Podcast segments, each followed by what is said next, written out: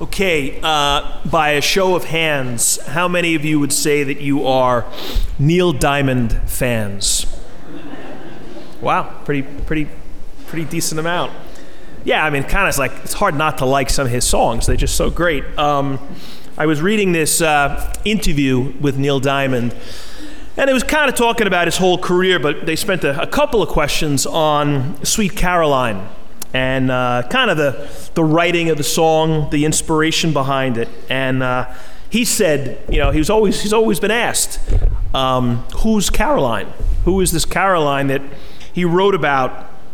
People assumed, he said, uh, he wrote it back in the 60s, the late 60s, and they thought he was writing about uh, Caroline Kennedy, uh, JFK's daughter.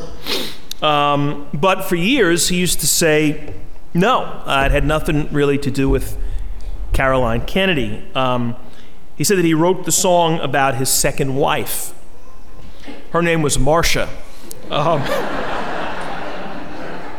and he needed, he said he, he needed a three syllable name to fit the melody that he had already written. So, Sweet Marcia just wasn't going to cut it.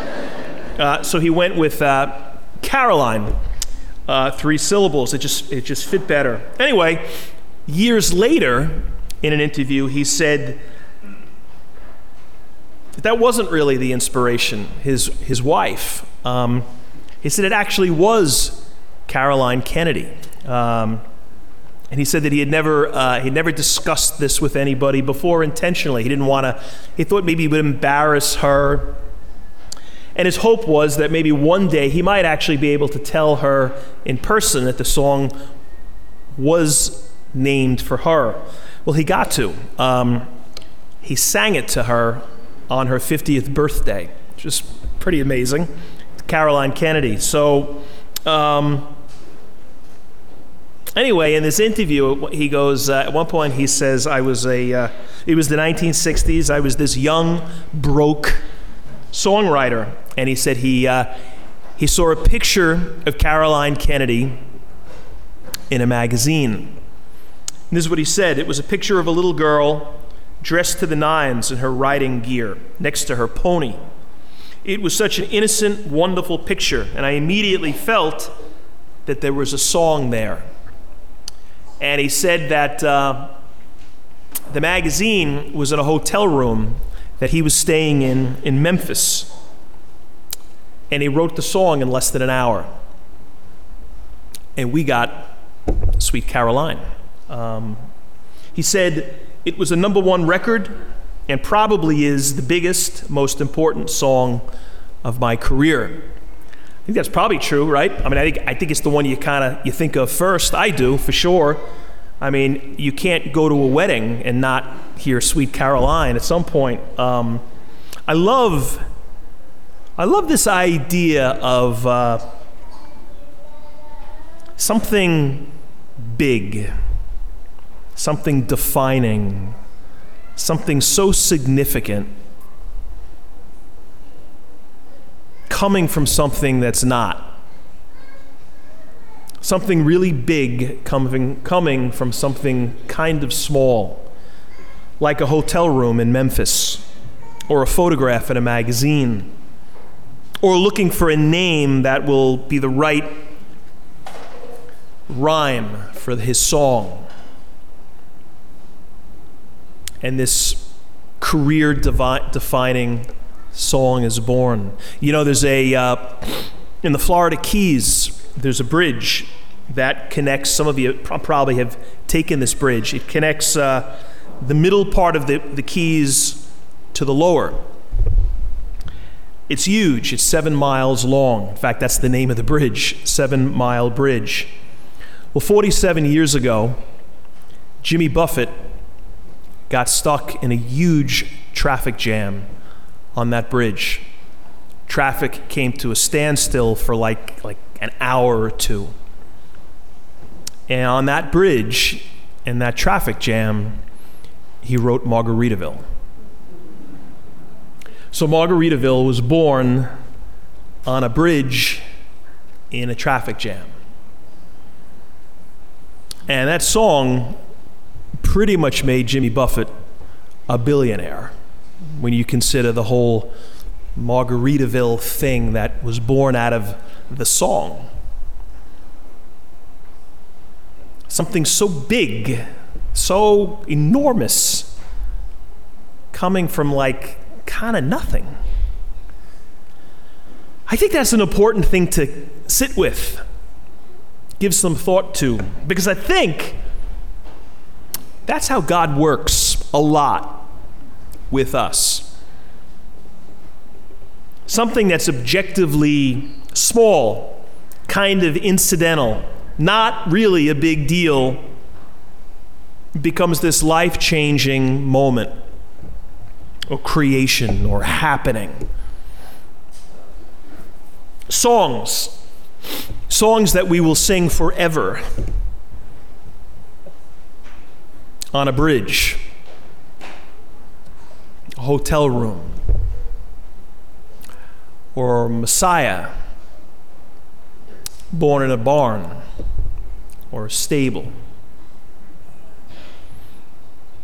You know, when I was a kid, um, I guess it was the probably it was the summer of 1976. It was the uh, bicentennial. I know that, and uh, yeah, we were on vacation, so it had to have been that summer. Uh, we went to Philadelphia, my family and I, just for a couple of days, and uh, I remember we went into Independence Hall where the Declaration of Independence was signed.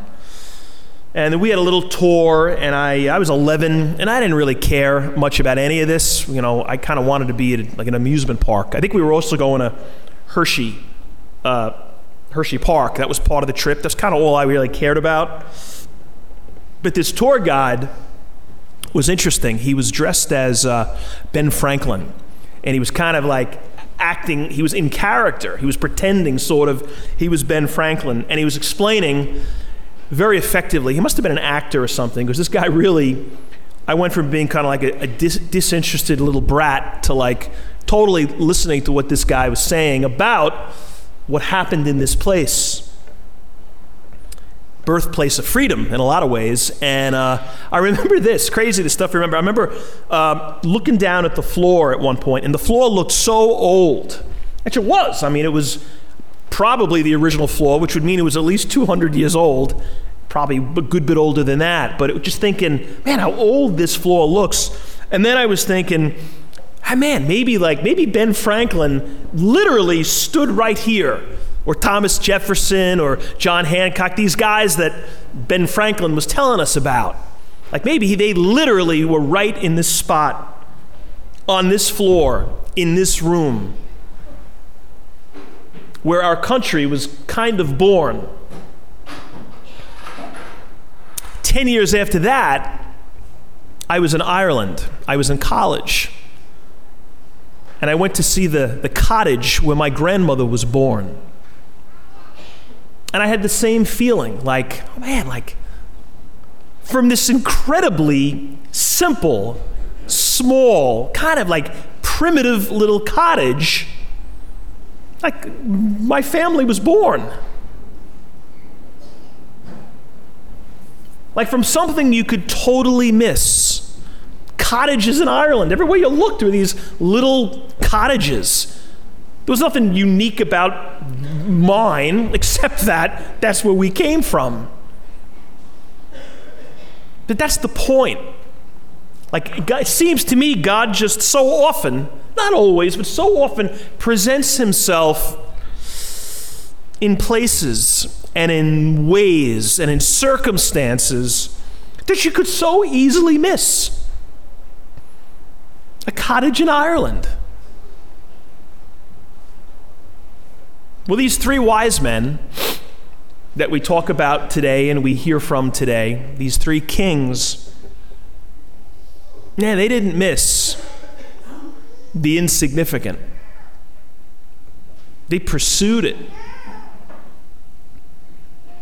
And what if they missed the stable? I mean, it probably the stable he was born in probably looked like every other one. There's probably one there, there's probably one there. And then there's the one where Mary and Joseph and Jesus were. I'm sure it didn't look any different. But these guys were on the hunt. These very kind of significant people. We know they had money, they had gold. Nobody had gold unless you were really powerful. So these guys had a lot. They were educated. Some say they were kings. We know they were rich. What makes, I think, these guys so wise is the fact that they knew, as great as all of that stuff was, without God, none of that matters. So they went looking for it. They went looking for God. And they found him in this place you wish you could have so easily missed. Like a bridge, or a hotel room, or a cottage. In this case, it was this barn. And out of that stable, the king of the world is born. You know, we know these guys, don't know much about it, but we know they were foreigners. So I suspect what happened, we know what happened was they encountered the Messiah, they realized he's the one, and I guess they went back home. And you know they told everybody, everywhere they went, about this Messiah in places that knew nothing of him. What if it had never happened? What if they walked past the stable?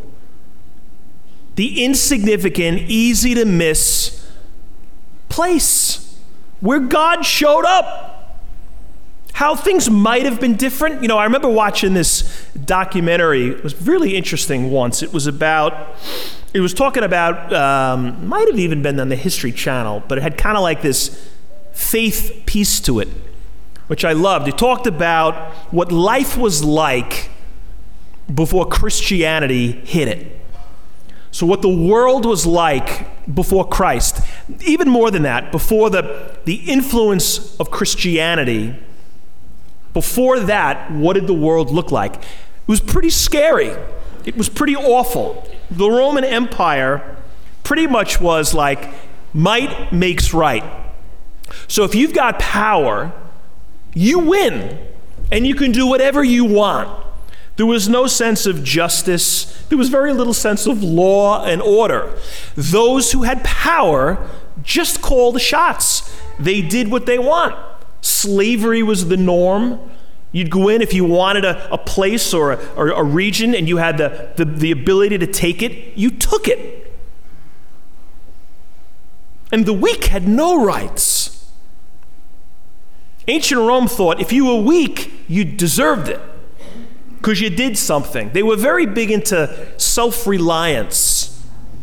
And they saw the weak, those on the fringes, as, well, they deserved.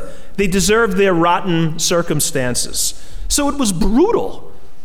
If you were vulnerable, man, if you were a widow, if you were a kid, if you were a woman, if you were a foreigner, if you were poor,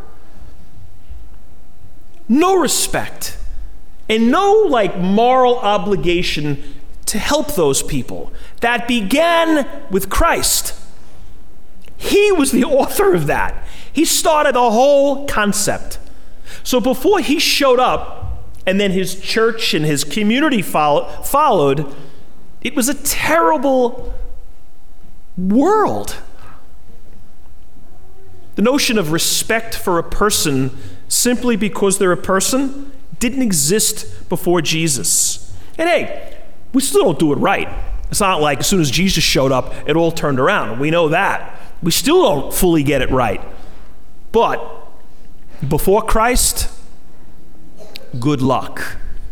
You know, so the next time you're reading something, or maybe you're talking to somebody, and they talk about how religion has just screwed up the world and how we don't need Christianity, Tell them to think again. Tell them to open up a history book and take a look at what life was like before the influence of Christ. They'd run from it.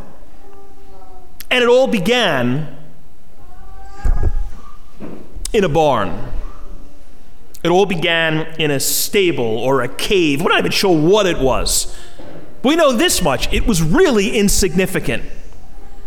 Whatever it was, it easily could have been missed. That's how he seems to work. And I think the challenge for us, especially always, but especially on a day like today, don't miss it. Be like those three wise men and be on the look. Like, be in pursuit of God. Like, always. I mean, I know we can't do that 24 7, but we can do it, I'll bet, more than we, we typically do. More, I know more than I do. To like just be aware of, man, God showing up in my life. And don't go waiting or looking for lightning bolts and voices. No, it's more like he shows up in stables. We know that. That's his MO. So, don't miss the epiphanies. Yeah, today we celebrate the first one. It wasn't the last one. It doesn't say anywhere like, no, this was a one shot deal. God showed up this way only once. No way. He continues to make himself present. And the challenge for us is to catch it when it happens. You know, yesterday I had a, uh, I had to go to a funeral in Seaford, and uh, I was kind of running late for it, and uh, I just I lost track of the time, and I'm, I'm still down at St. Ignatius, so I'm getting ready, and I had to take the dog out, my dog, and uh, I took her out early in the morning, and she didn't go. So now I was like, I got to take her now because I'm going to be gone for a couple of hours. So I'm out there trying to get her to go and she won't. I wanted to, I wanted to kill her. She was making me crazy, sniffing around, looking at people and stuff. And on Saturday morning, um, uh, AA meets in the basement of uh, the rectory. So AA people are coming in, coming down the driveway, and they're saying hello, and I'm like, I don't have time to talk to anybody. I got to get this stupid dog to go so I can, I can. I'm usually I'm like, oh, a little little small talk with them. So I was very kind of, at least I felt like I was kind of like, just like, hey, and I, but I wasn't really looking to engage people because I had to get out of here. So that's a couple of people walk by, and this a woman was walking down, you know, the driveway, and she, then she comes to me, and I'm like, oh no, and she goes. Uh, Father, do you have a minute? And I'm thinking, like, no, I don't have a minute. It's exactly what I don't have. And I didn't say that. Um, I'm like, yeah, you know, but thinking like, no. Uh, and she, uh, she says to me, uh, you know, uh, two years ago I was at Mass, and she said to me, you had it. And I was, uh, I, in, in the homily, I was talking about AA and just the whole miracle of like the 12 step program, the whole concept. And how it's like saved lives, saved families. Couldn't even count the good that it's done. And I think I said something about the need for us to be honest about ourselves and to kind of be humble and sometimes be willing to surrender, let go of things we don't want to let go of. And then she said to me, Well, that's what I did. And she said, uh, I've been going to meetings ever since. And that's where she was heading. And she said, I just wanted you to know that. and I almost missed her. I kind of wanted to miss her because my agenda was, you know, that's really all I was focusing on. And I came so close to like missing out on this moment and this person. You know, God and his people show up all the time in lots of ways. Don't miss them.